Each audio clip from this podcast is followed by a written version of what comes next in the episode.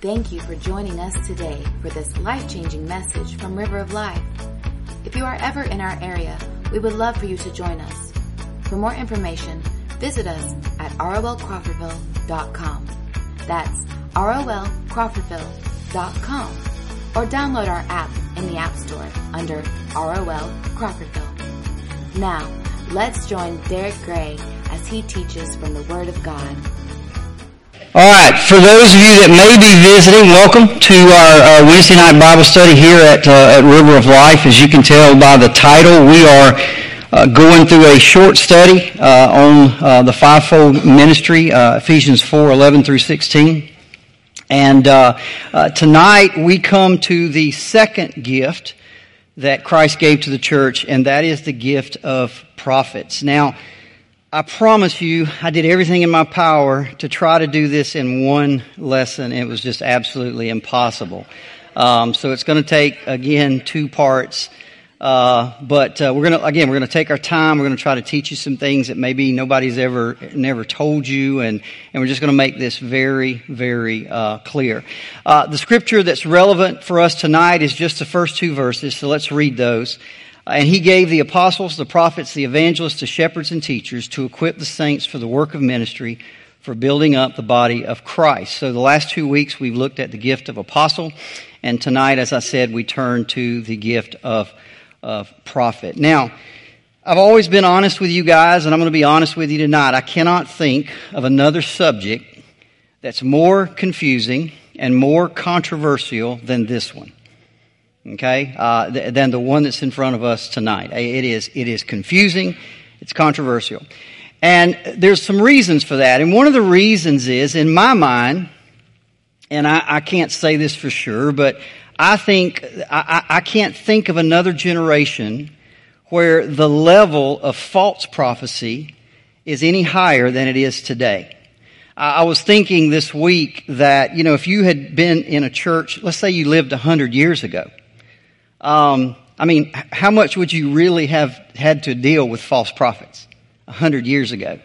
There's no television, there's no radio, there's no internet, there's no social media. Were there prof- false prophets? Sure, there's always been false prophets. But, you know, maybe, maybe somebody writes a book that, that you, you know, somebody says, hey, read this book. Or maybe there's a, an itinerant preacher that comes through. You, are you with me? But today, you just go out to YouTube and there is no shortage of people willing to say, Thus saith the Lord. It is exploded all over the place. I, have never seen anything like it. It is absolute chaos out there. Now, let me say first of all that this should not surprise us. In Matthew 24, Jesus said this, by the way, in answer to the question, what will be the sign? What are the signs of the end of the age? And one of the signs, Jesus says, and many false prophets will arise and lead many astray.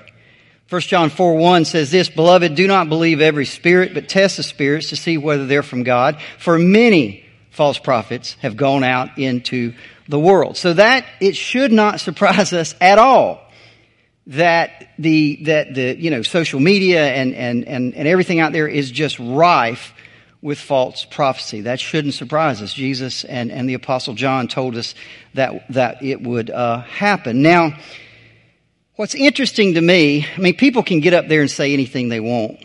What's interesting to me is how people react. And one of the most disheartening things is how many people love it. They love it. I, I, yesterday I pulled up a, a lady uh, she calls herself an apostle and a prophet, young, a young woman. She's probably late 30s, early 40s. And I just put her on and I listened. And it took me literally three minutes to know she was a false prophet. Everything coming out of her mouth had no basis in scripture. She used words like apostle and, and authority. She used the right language, but there wasn't a thing she said that had any basis in scripture whatsoever. I mean, it was easy to tell. But I looked down and she's got 550,000 subscribers. They love it. Absolutely love it. It's like people just throw their discernment out the window. Now, by the way, that shouldn't surprise us either. Listen to Jeremiah 3, uh, 5, 30 to 31. An appalling and horrible thing has happened in the land. The prophets prophesy falsely. The priests rule at their direction, and my people love it. They love it. Why? Because, and we'll talk about this more next week, and one of the reasons is because false prophets will tell you what you want to hear, true prophets tell you what you need to hear. False prophets will always tickle your ear. They'll always, I mean, they're all the same. I mean, I think they just practice a script and email it around. And, and I mean, it's, you know, and then one, anyway, we'll talk about false prophets more uh, next week. I don't want to get into that tonight, but it's, it's disheartening how people just love it. They eat it up. Now, there's another group, by the way, and I don't blame this group. There's another group that looks across the room and they see all the chaos and all the craziness going on, and they just go to the other side of the room and they say, I don't want nothing to do with them people. I'm not going anywhere over there. I am, I'm not touching that. And basically, they just disregard it altogether. I, we're not having anything to do with it. And like I said, I don't blame them. I get it. I, I, I kind of, I feel like joining those people. But in the middle of, of the camp, there's these group, and maybe there's some of you here like this tonight that you, you ain't got no clue what to believe. Half of them's telling you, come over here with me, and the other half saying, come over there with me, and you're sitting there like, what am I, what are we supposed to do here? So what happens when we have a controversial subject? What happens when we have a confusing subject? What happens when there's so much chaos out there? What do we do? We do what we always do. We go to the Word of God. We open the Word of God. Let me tell you, the Bible has everything in it that God wants you to know about prophecy. If He don't want you to know it, He didn't put it in there. Everything you need to know, everything He wants you to know, is in the Bible. So what we're going to do for the next two weeks is we're just going to go to the Scripture. Now, I'm going to try to do something. I'm going to ask you to do it as well. And it's not going to be easy. And that is set aside all the preconceived notions that you got. All the ideas, whether you like it, whether you don't like it. I, I don't care if, you know, if your meemaw said it was okay and she loved Jesus, that don't make it okay. Right? I mean, a lot of us just grow up in certain things and, and that's, well, you know, meemaw loved Jesus and she didn't do that. We got to set that stuff aside and we got to come to the Bible. I mean, that's the only thing that matters. What does the Bible say about whatever the subject is? And that's what we're going to look at tonight. What does the Bible say about uh, prophecy? Now, let's start very simple. Uh, the, you know, last week, in the last couple of weeks, we talked, talked about the word apostle. And in the, the Bible, the apostle can mean different things based on context. Most of y'all were here for that, and, and if you weren't, I would certainly advise you to go back. Um, but prophet's not like that. Now today in our English language, we kind of use prophet differently. For example, if somebody can predict an economic upturn or an economic downturn, sometimes the people say, well, he's a prophet. You know, we use it in different ways, but the Bible doesn't do that. The Bible always uses it the same way. A prophet is someone who speaks the message of God. They speak the message of God. That's what a prophet is. And, and, and a, an easy way to remember apostle is one who is sent. An easy way to remember a prophet is God's spokesperson. They are speaking for God. So that's, that's very simple. Now, if we're going to learn about prophecy, we have to start in the Old Testament. Okay, that's, that's where we start. And then we'll bring it to the New Testament. So I want to show you seven things that we learn about prophecy uh, in the Old Testament. Okay, number one the prophet always, his job, his calling, or her job or calling, is to speak to God's people.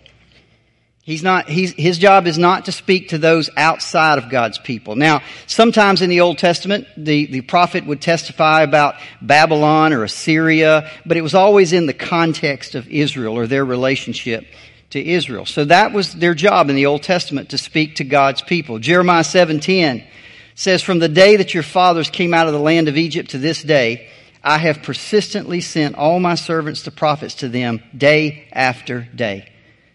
So that's how God communicates with the people.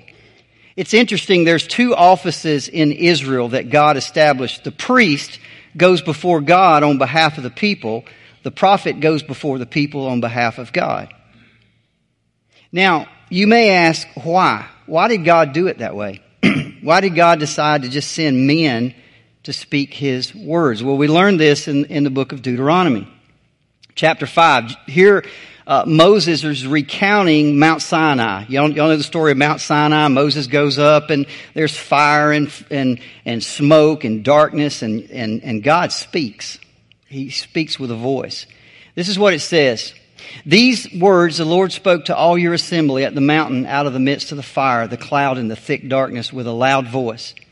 And as soon as you heard the voice out of the midst of the darkness while the mountain was burning with fire, you came near to me, all the heads of your tribes and your elders. So he's remembering what happened on the mountain and how God spoke to the people. This is their reaction. They come immediately to Moses and they said, if we hear the voice of God one more time, we're going to die. We're going to die.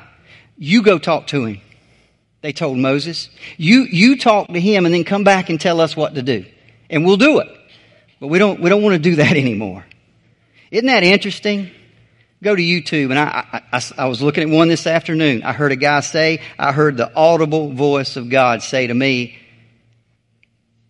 but when they heard the audible voice of God, it says, don't do that anymore. You're going to die. And watch this, and it says, The Lord heard your words when you spoke to me. And the Lord said to me, I've heard the words of this people which they've spoken to you, and they're right. oh, that they had such a heart. God said, That's the right response. When you heard my voice, that was the right response. We're going to die. He said, I wish they always had that fear. Because they would lose that fear and just go off and do whatever they wanted to do. I, he wish, I wish they always had that fear. But that's really where it started. The people said, don't talk to us. You talk to a man and let the man bring the message to us. Now Moses was different. Look at Numbers 12, 6. This is the words of God. He says, Hear my words. If there's a prophet among you, I, the Lord, make myself known to him in a vision. I speak with him in a dream, but not my servant Moses. He's faithful in all my house. With him I speak mouth to mouth, man to man, face to face. So with every Moses, he just met with Moses and just talked to him. With every other prophet, he says, I speak to him in dreams. I speak to him in, in visions. So that's the job of the prophet, is to hear the words of God and deliver those words to the people. The second thing we learn in the Old Testament about prophets, uh, prophets is they can be both men and women. Now, most Old Testament prophets were men. In fact, the, the, the vast majority of them were men. But there were female prophets, uh, such as Miriam in Exodus 15, Deborah in Judges 4, and a lady named Huldah in 2 Kings, and we'll come back to her in, in just a, a moment. The third thing that we learn about prophets in the Old Testament is their message involves both forthtelling and foretelling. Now, this is important, okay? Most of us when you think of prophets, you've probably got this visual of this gray haired guy, right? Long gray hair. He's got a robe and a staff, kind of this Old Testament prophet. But most of us, when we think of prophecy, we think of foretelling or uh, telling the future, predicting, what's called predictive prophecy. That's what most of us think of when we think of prophecy. And by the way, that's certainly important in the Bible. In fact, in contrast to books like the Quran, which as far as I know, the Quran contains no predictive prophecy at all. None. The Bible actually points to predictive prophecy as proof that God is who He says He is. Look at Isaiah 46, 9 and 10. For I am God, there is no other. I am God, there is none like me, declaring the end from the beginning and declaring from ancient times things not yet done. God that basically says, look, you see all these things that I predicted? There ain't nobody like me. Nobody says they're going to do it. it. When I say I'm going to do it, you can take it to the bank.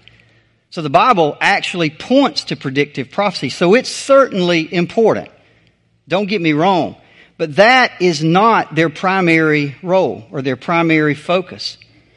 So it's a mistake for us to think, well, they, those guys just predicted the future all the time. No, that was what they did part of the time. The majority of time was doing something called forthtelling. Now, what's forthtelling? Forthtelling is basically where they just speak truth. They're not predicting the future. They just stand up in front of the people and they speak the truth. Let me give you some examples. The prophet Amos says this, Hear this, you who trample on the needy and bring the poor of the land to an end. The prophet Jeremiah says, I will pronounce my judgments on them. They have forsaken me and offered sacrifices to other gods and worshiped the work of their own hands. The prophet Hosea says, uh, God desires steadfast love and not sacrifice, the knowledge of God rather than burnt offerings. The prophet Isaiah says, But the Lord of hosts will be exalted in judgment, and the holy God will show himself holy in righteousness what they do is, is they're basically just reminding the people of their commitments. They're reminding them of the holiness of God. They're, they're denouncing things like injustice and idolatry and, and empty ritualism. They're calling the people to repentance and faithfulness. And by the way, they're warning the people that if you don't turn, judgment is going to come. That's their primary role. It's called forthtelling. It's not predictive, it's just speaking truth to the people.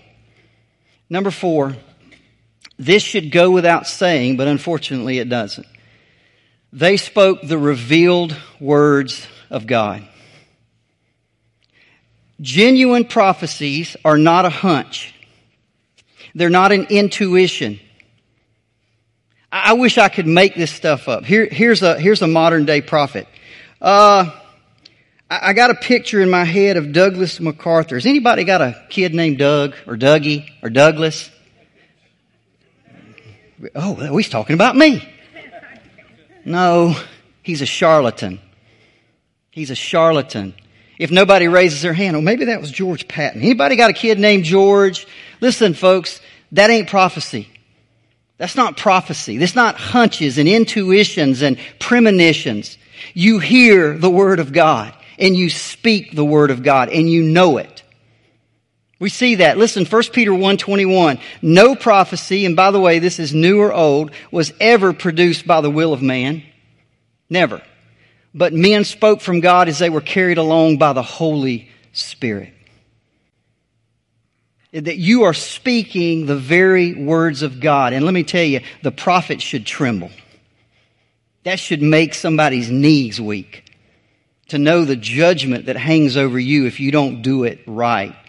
Number five, and this is going to be on the test. Okay. I'm just telling you right now, for those of you that have been in school, this would be on the test if I was given one. Their words were not always written down. I'll give you a couple of them. 1 Samuel 10, 5 and 6. Samuel tells King Saul, I want you to go to a certain place. And when you get there, you're going to meet a group of prophets coming down from the high place and they're going to be prophesying and the Spirit of the Lord is going to rush upon you, and you're going to prophesy with them and be turned into another man. So you got this group of prophets that are prophesying. King Saul, and that's exactly what happens. The Holy Spirit comes on him, and he prophesies. What did they say? We have no idea. Nobody wrote it down. So what we see is not all prophecy is written down. Let me show you another one. 1 Kings 18. Now Obadiah feared the Lord greatly.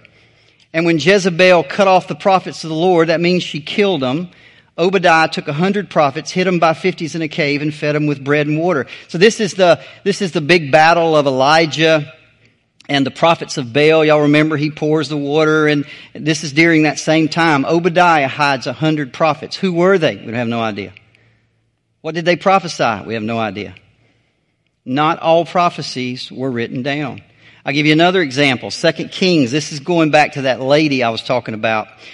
It says this, uh, 2 Kings 22, the king, talking about Josiah, uh, they, they had, Israel, let me set the context here. Israel had had so many evil kings for so long, they had literally lost the Word of God. Nobody read it anymore. They couldn't find it. I mean, how bad is that? And then one day, this guy by the name of Hilkiah finds this book and he takes it to the king and he reads it. And, and King Uzziah rents his clothes in mourning, and he says this, Go inquire the Lord for me and for the people and for all Judah concerning the words of this book that's been found. So Hilkiah the priest went to Huldah the prophetess, the wife of Shallum the son of Tikvah, and they talked with her, and she said to them, Thus says the Lord, the God of Israel. Now they wrote down what she said, but notice, they already knew she was a prophet, right? They knew who to go to. Why? Because she had, had, had prophesied before. Not everything a prophet speaks is written down. Not everything, God for whatever reason says, not everything he says goes and becomes scripture. And that's going to be important. Number six, their lives are marked by persecution. Their lives are marked by persecution. For some reason, being God's, bringing God's prophetic to the word, uh, word to people is a dangerous calling. People don't like it. They, they love it when the prophet gets up and says things like, 2024 is going to be the year. It's going to be the year of your spiritual breakthrough. This is the year. That thing you've been wanting and that thing you've been praying for, this is your year. And everybody gets fired up. We love that, don't we? What about the prophet when he gets up and he says something like this? God's given me a word for this congregation, and what he wants you to know is there's too many here living in sexual immorality. You say you believe in God's word, but you're living with someone out of wedlock. You're watching pornography. You're engaging in sexual relations outside of marriage, and God wants you to know He sees you. And He's calling you to repentance. And if you don't repent, He's going to come and He's going to deal with it. Who wants to hear that? By the way, that ain't, I was just making that up, right? I'm not a prophet. But do you understand the difference? We love the first one. Nobody wants to hear the second one. Who is that guy? Don't invite him back.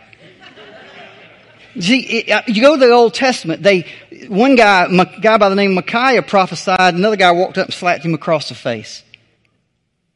They threw him in jail. They, they, they, they, they, they killed him. They persecuted him. They, they just, they shunned him. It wasn't a popular position to be prophet of God. It's not a prophet. It's not, put it this way, it's not popular to speak, speak, to speak truth to sinful people.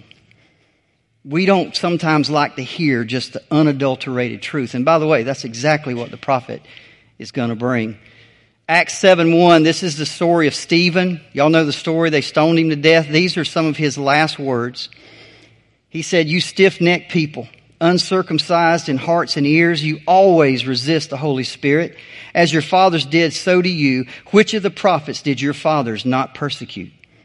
That's a rhetorical question. That means you, you persecuted every one of them. And they made him so angry they picked up stones and killed him.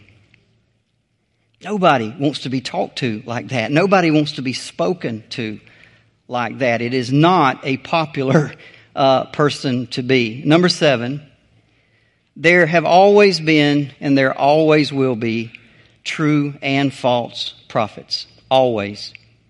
Now, by definition, a false prophet is one who stands up in front of you and says, Thus saith the Lord, or I'm speaking the words of God, and that is a lie. They're not speaking the words of God. As we'll see in a moment, their words might come true. But if they say to you, this is the word of God, and they're making that up, they're speaking their own words, it's a lie. That's a false prophet.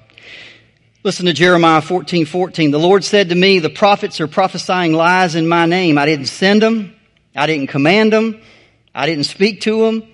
They're prophesying to you a lying vision, worthless divination, the deceit of their own minds. Isn't that interesting? That tells me that men are standing there and they, they, they, they, they're thinking things and they're actually deceiving themselves that, oh, that's from God. That's a false prophet. A real prophet knows when God speaks to him.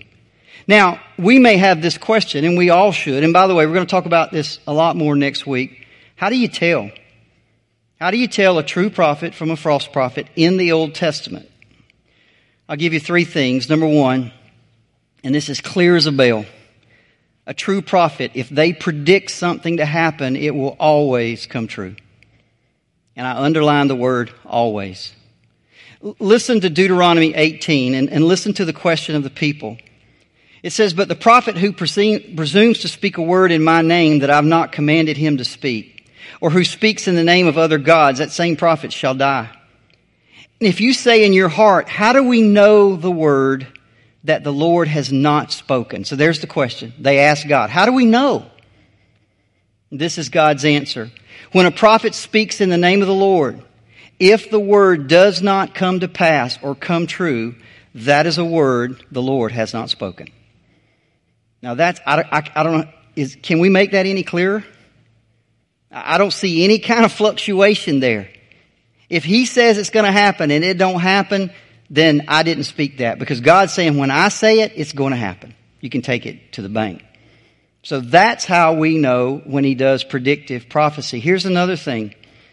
The second way we know is that a true prophet's words will always be faithful to scripture. Listen to the prophet Isaiah, chapter 8 verse 20. To the law and to the testimony. If they do not speak according to this word, it is because there is no light in them. That's what the prophet says. If they don't speak according to the scripture, there's no light in them. There's darkness.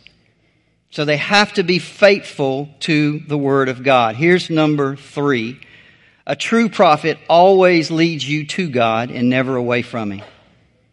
Always leads you to God. Deuteronomy 13, 1 through 4. If a, now, now listen to this. We just said, right? How do you know a false prophet? If he says something's going to happen and it doesn't happen, he's a false prophet. But notice God adds another uh, requirement onto this. It says, if a prophet or a dreamer of dreams arises among you and gives you a sign or a wonder, and that sign or wonder that he tells you comes to pass. So he said, this is going to happen, and lo and behold, it did. We would think, oh, well, he's a true prophet. But wait, God says, even if it comes to pass, if that prophet turns around and says, let's go after other gods, which you have not known, and let us serve them, you shall not listen to the words of that prophet or that dreamer of dreams. Listen, for the Lord your God is testing you to know whether you love him with all your heart and with all your soul. So you get a guy that comes in and he, he says this is going to happen and lo and behold it happens. But he's over here leading you away from the Lord. He says, don't, don't listen to him. That's a test. Do you love God? So we got to be very careful there. So these are the seven things that we learn in the Old Testament about prophecy. They, the prophets spoke to God's people. In that case, it was Israel. They spoke the revealed words of God. It involved both foretelling the truth as well as foretelling the future. It was men and women. Not all of it was written down. Their lives were marked by persecution and there were both true and false prophets. Now, let's turn to the New Testament. So we, we flip from Micah over to uh, Matthew and we begin to read in the New Testament. And we get to the book of Acts and we see this thing, this prophecy is called a gift in the New Testament. Um, and, and this three, let me point out very quickly three things about it. Number one, the gift is there from the beginning. So you, you come to the day of Pentecost, there's 120 in the upper room, the Spirit falls, they rush out into the street, and Peter preaches a sermon. And at the end of that sermon, 5,000 people get saved. But this is what he said to those people. He said, what you're seeing here today is what was prophesied by the prophet Joel. And then he quotes that prophecy. In the last days it shall be, God declares, that I'll pour out my spirit on all flesh.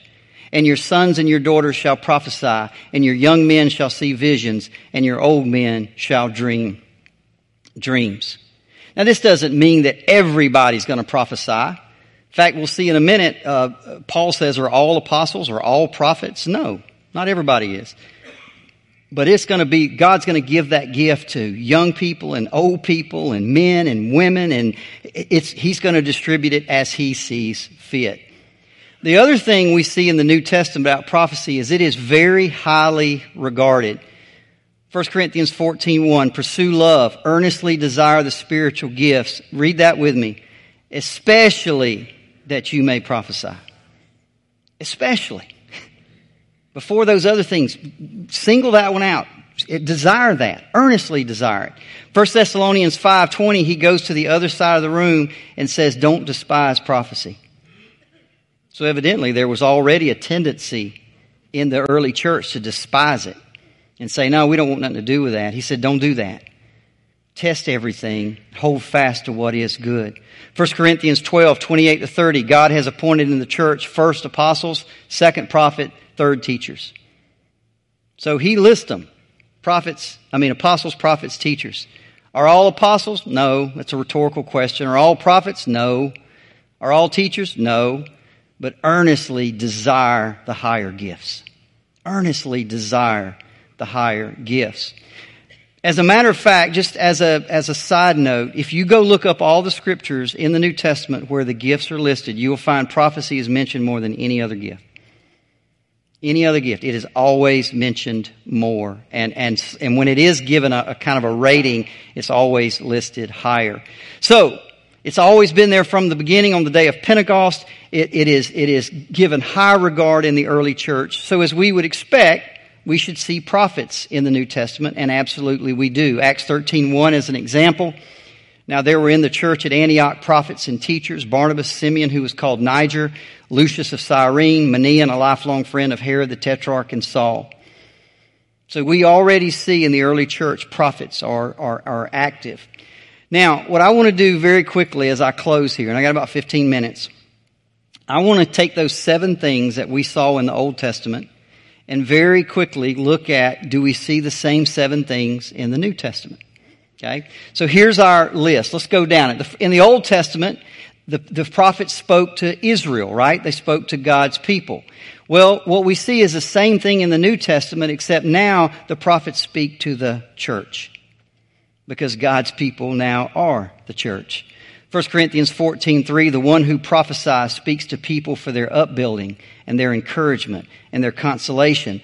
The one who prophesies builds up the church. So that now is the prophet's focus is the church. In the Old Testament, they spoke the revealed words of God. Is that the same in the New Testament? Absolutely. 1 Corinthians 14, 29 to 32. Let three, two or three prophets speak and let the others weigh what is said. If a revelation is made to another sitting there, let the first be silent, for you can all prophesy one by one, so that all may learn and all be encouraged, and the spirit of the prophets are subject to the prophets. So what we're seeing here is that prophets get revelation. Prophets get revelation. By the way, we'll, we'll get to this later, but that's the difference between prophecy and teaching. What I do is not revelation. What I do is explanation. God doesn't download anything into me and say, go tell them. I just open the word and teach it. It's, that's not revelation. God is, tells the prophet what to say. I just, I just go in there and study it and explain it. Everybody will see the difference there, and we'll talk about that more later. I said it earlier, prophecy is not based on a hunch. It's not a supposition. It's not intuition. It's not a, uh, an educated guess. Prophecy is a human report of a divine revelation. That's a big deal, folks. It's a really big deal. Does uh, prophecy in the Old Testament involved forthtelling and foretelling? Is the same true in the New Testament? Absolutely. 1 Corinthians 14:31 for you can all prophesy one by one so that all may learn and be encouraged. Now if all prophecy was was future telling, how are you going to learn anything? How are you going to be really encouraged, right? Sometimes it's just, it's just him speaking, him or her speaking the truth. But at the same time, we also see, now we only see two examples in the New Testament that I know of, of, of predictive prophecy, and it's both done by the same guy. The first one you find in Acts 11. It says, Now in these days prophets came down from Jerusalem to Antioch, and one of them named Agabus stood up and foretold by the Spirit that there would be a great famine over all the world. This took place in the days of Claudius. So the disciples determined everyone according to his ability to send relief to the brothers living in Judea. Now this is interesting. You know, today, if we turned on the news tonight and we heard there was a famine somewhere and we wanted to give, we could literally probably take out our phone, hit a few buttons and send money. You couldn't do that in that day. It took, you had to travel and you had to get word out and all this. So, so if, if the church, I mean, can you see how the church would need something like this in that day? Hey, there's going to be a famine. Y'all need to get to work now. Start collecting the money now. And that's exactly what they did. So that's a, that's a perfect example of, of predictive prophecy and why it would have been needed in the early church. Now here's an interesting one. About 10 chapters later in Acts 21, this guy shows up again. This is Luke writing. He said this On the next day, we departed and came to Caesarea. And while we were staying there for many days, a prophet named Agabus came down from Judea. And coming to us, he took Paul's belt. So he took his, his belt that, that he wrapped around his tunic. and he bound his own feet and hands. And this is what he said Thus says the Holy Spirit, this is how the Jews at Jerusalem will bind the man who owns this belt and deliver him into the hands of the Gentiles. Now that's, that's, that's pretty cool, right? If we were here tonight and somebody walks up and they sit down and they bind, they tie themselves all up and say, thus says the Holy Spirit. Whoever owns this belt, this, if you, this is how they're going to treat him at Jerusalem. They're going to bind him up and deliver him to the Romans. Now you can imagine what, what would we all do? If they said that was going to happen to Pastor Henry, would we try to convince him not to go? Right? This is exactly what they did. Luke said, when we heard this, we and the people urged him, don't go. Don't go to Jerusalem. And Paul said, what are you doing? Weeping and breaking my heart. For I'm ready not only to be in prison, but even to die in Jerusalem for the name of the Lord Jesus. What a man. And since he would not be persuaded, we ceased and said, let the will of the Lord be done. Boy, is there a lesson there. By the way, that was a true prophecy. What he said was going to happen is exactly what happened. But do you know what, you see what Paul did? You see, Paul says, Paul's led by the Spirit of God. He's not led by prophecy. There, there is no way anyone in this room should ever, your actions should be ever driven by the words of a man. If you are a child of God, you are led by the Spirit of God. If you are a child of God, you are to be led by the Spirit of God, not what somebody tells you. So that's the only place in the Bible where we have a predictive prophecy over a person and he just ignored it. Didn't say it wasn't true. He just said, I'm going anyway. Why? Because the Spirit is driving me there. Now he knew what was coming. That was for him. He knew what was coming when he got there because it had already been prophesied. But it didn't stop him from going because the Spirit, he knew under the Spirit that's where he was supposed to go. The Old Testament was men and women. Is that true of the New? Yes, it is. Acts 21, 8 and 9, on the next day we departed and came to Caesarea. We entered the house of Philip the evangelist, who was one of the seven, and stayed with him. He had four unmarried daughters who prophesied. So they were, they were female prophets. What did they say? No idea. Who were they? No idea, other than they were Philip's daughters. Which leads us to the next one. In the Old Testament, not all prophecy was written down. The exact same thing is true in the New Testament. Acts 15:32 Judas and Silas who were themselves prophets encouraged and strengthened the brothers with many words. What were those words? We have no idea. None of them were written down. So that tells us once again that not again not every prophecy, not everything that God wants said to a group or to anybody necessarily needs to go into Scripture. It didn't happen in the Old Testament, didn't happen in the New Testament. New Testament, the Old Testament prophets, their lives were marked by persecution. What about the New Testament? Well, why would it be any different? Jesus said in Matthew 5, 11, 12, Blessed are you when others revile you and persecute you and utter all kinds of evil against you falsely on my account. Rejoice and be glad, for your reward is great in heaven, for they persecuted the prophets who were before you. Jesus said, if they persecute me, they're going to persecute you. So it's, it's no different today. People who speak the truth, people who stand up against culture, people who stand up against the religious hierarchy sometimes. I mean, that was who persecuted Jesus. That was who persecuted the prophets.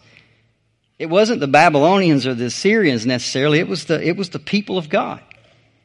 They didn't want to hear what they had to say. And the same thing is true today. That's why false prophets will never tell you what you don't want to hear. They'll tell you what you want to hear.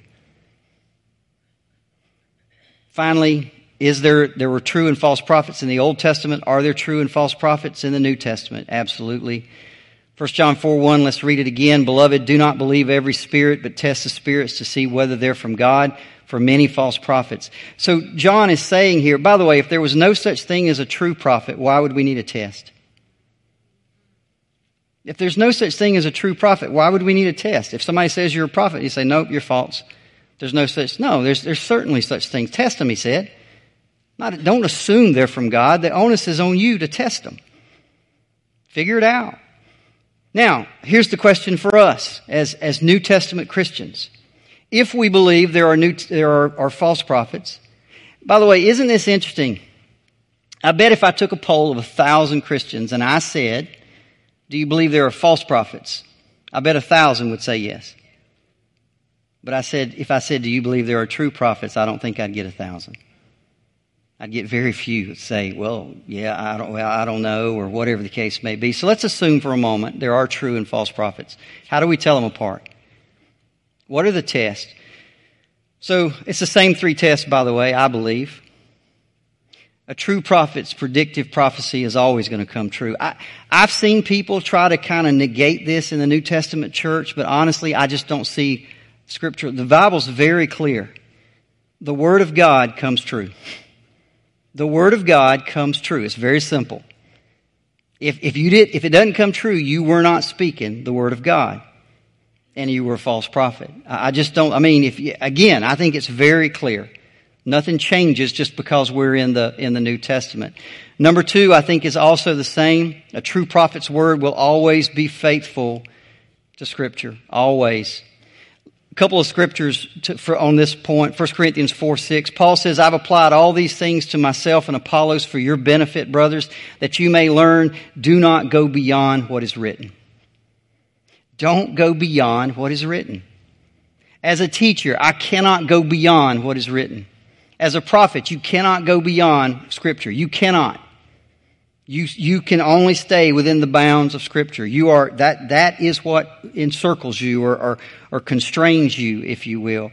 Uh, Romans 16, 7, Paul says, I appeal to you, brothers, to watch out for those who cause divisions and create obstacles contrary to the doctrine you have been taught. This is why yesterday or a couple days ago when I watched that, that lady, it was simple. She, the thing she taught was contrary to the doctrine. It was contrary to the Bible. It was just, it was just easy. The problem is, is most people don't know the Bible. They don't, they can't listen and know, I, I, wait a minute, that's not in there. So this is, again, let's go back to the fivefold ministry, apostles, prophets, pastors, teachers, evangelists, to equip the saints for work of ministry, for building up the body of Christ. And then what it says, so that we're no longer children tossed to and fro by every wave of doctrine that's one of the things that we're trying to do is our body shouldn't just be working and ministering, but we should be educated. We should know the Word of God.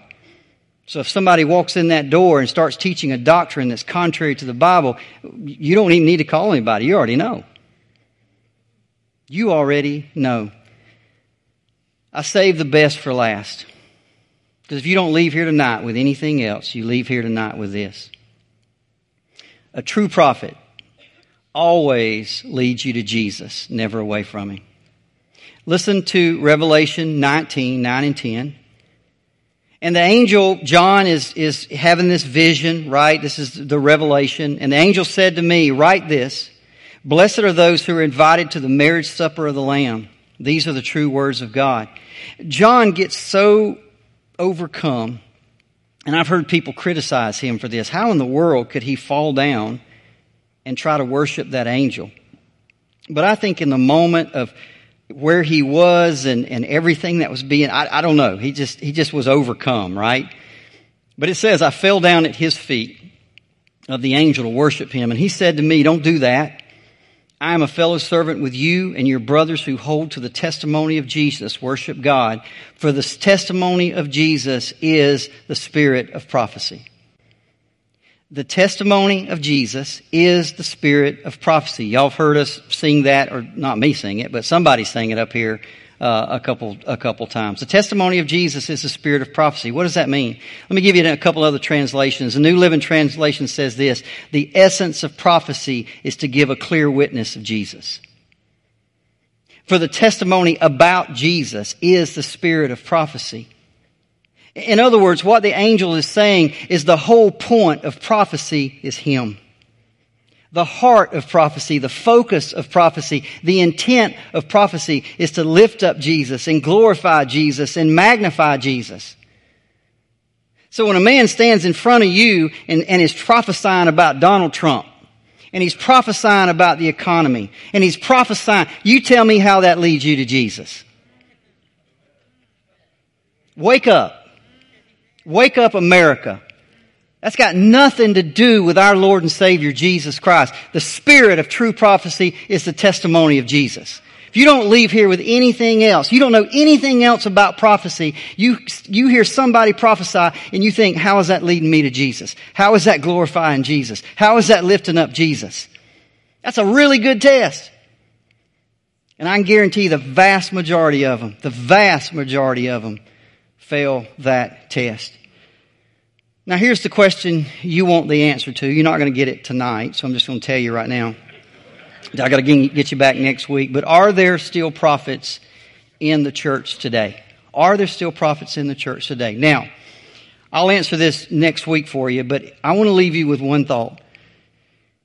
If you and I could somehow open our Bible and read it like we were reading it for the very first time, if we could somehow just do that, right? Just open it up and forget all, forget what Meemaw said and, and forget what Uncle Bob taught us and forget the church we were brought up in or the type of denomination, if we could just put all that aside and come and read the Bible for the very first time, can we at least agree you would walk away from that thinking that prophecy was a vital part of the New Testament church? Would you? How can you not? You would walk away from that thinking, man, this prophecy thing's a big deal. This prophecy is held in high regard. This prophecy, and by the way, you tell me, does Jesus need to be glorified and lifted up and, and, and, and extolled any less today than he did 2,000 years ago? No.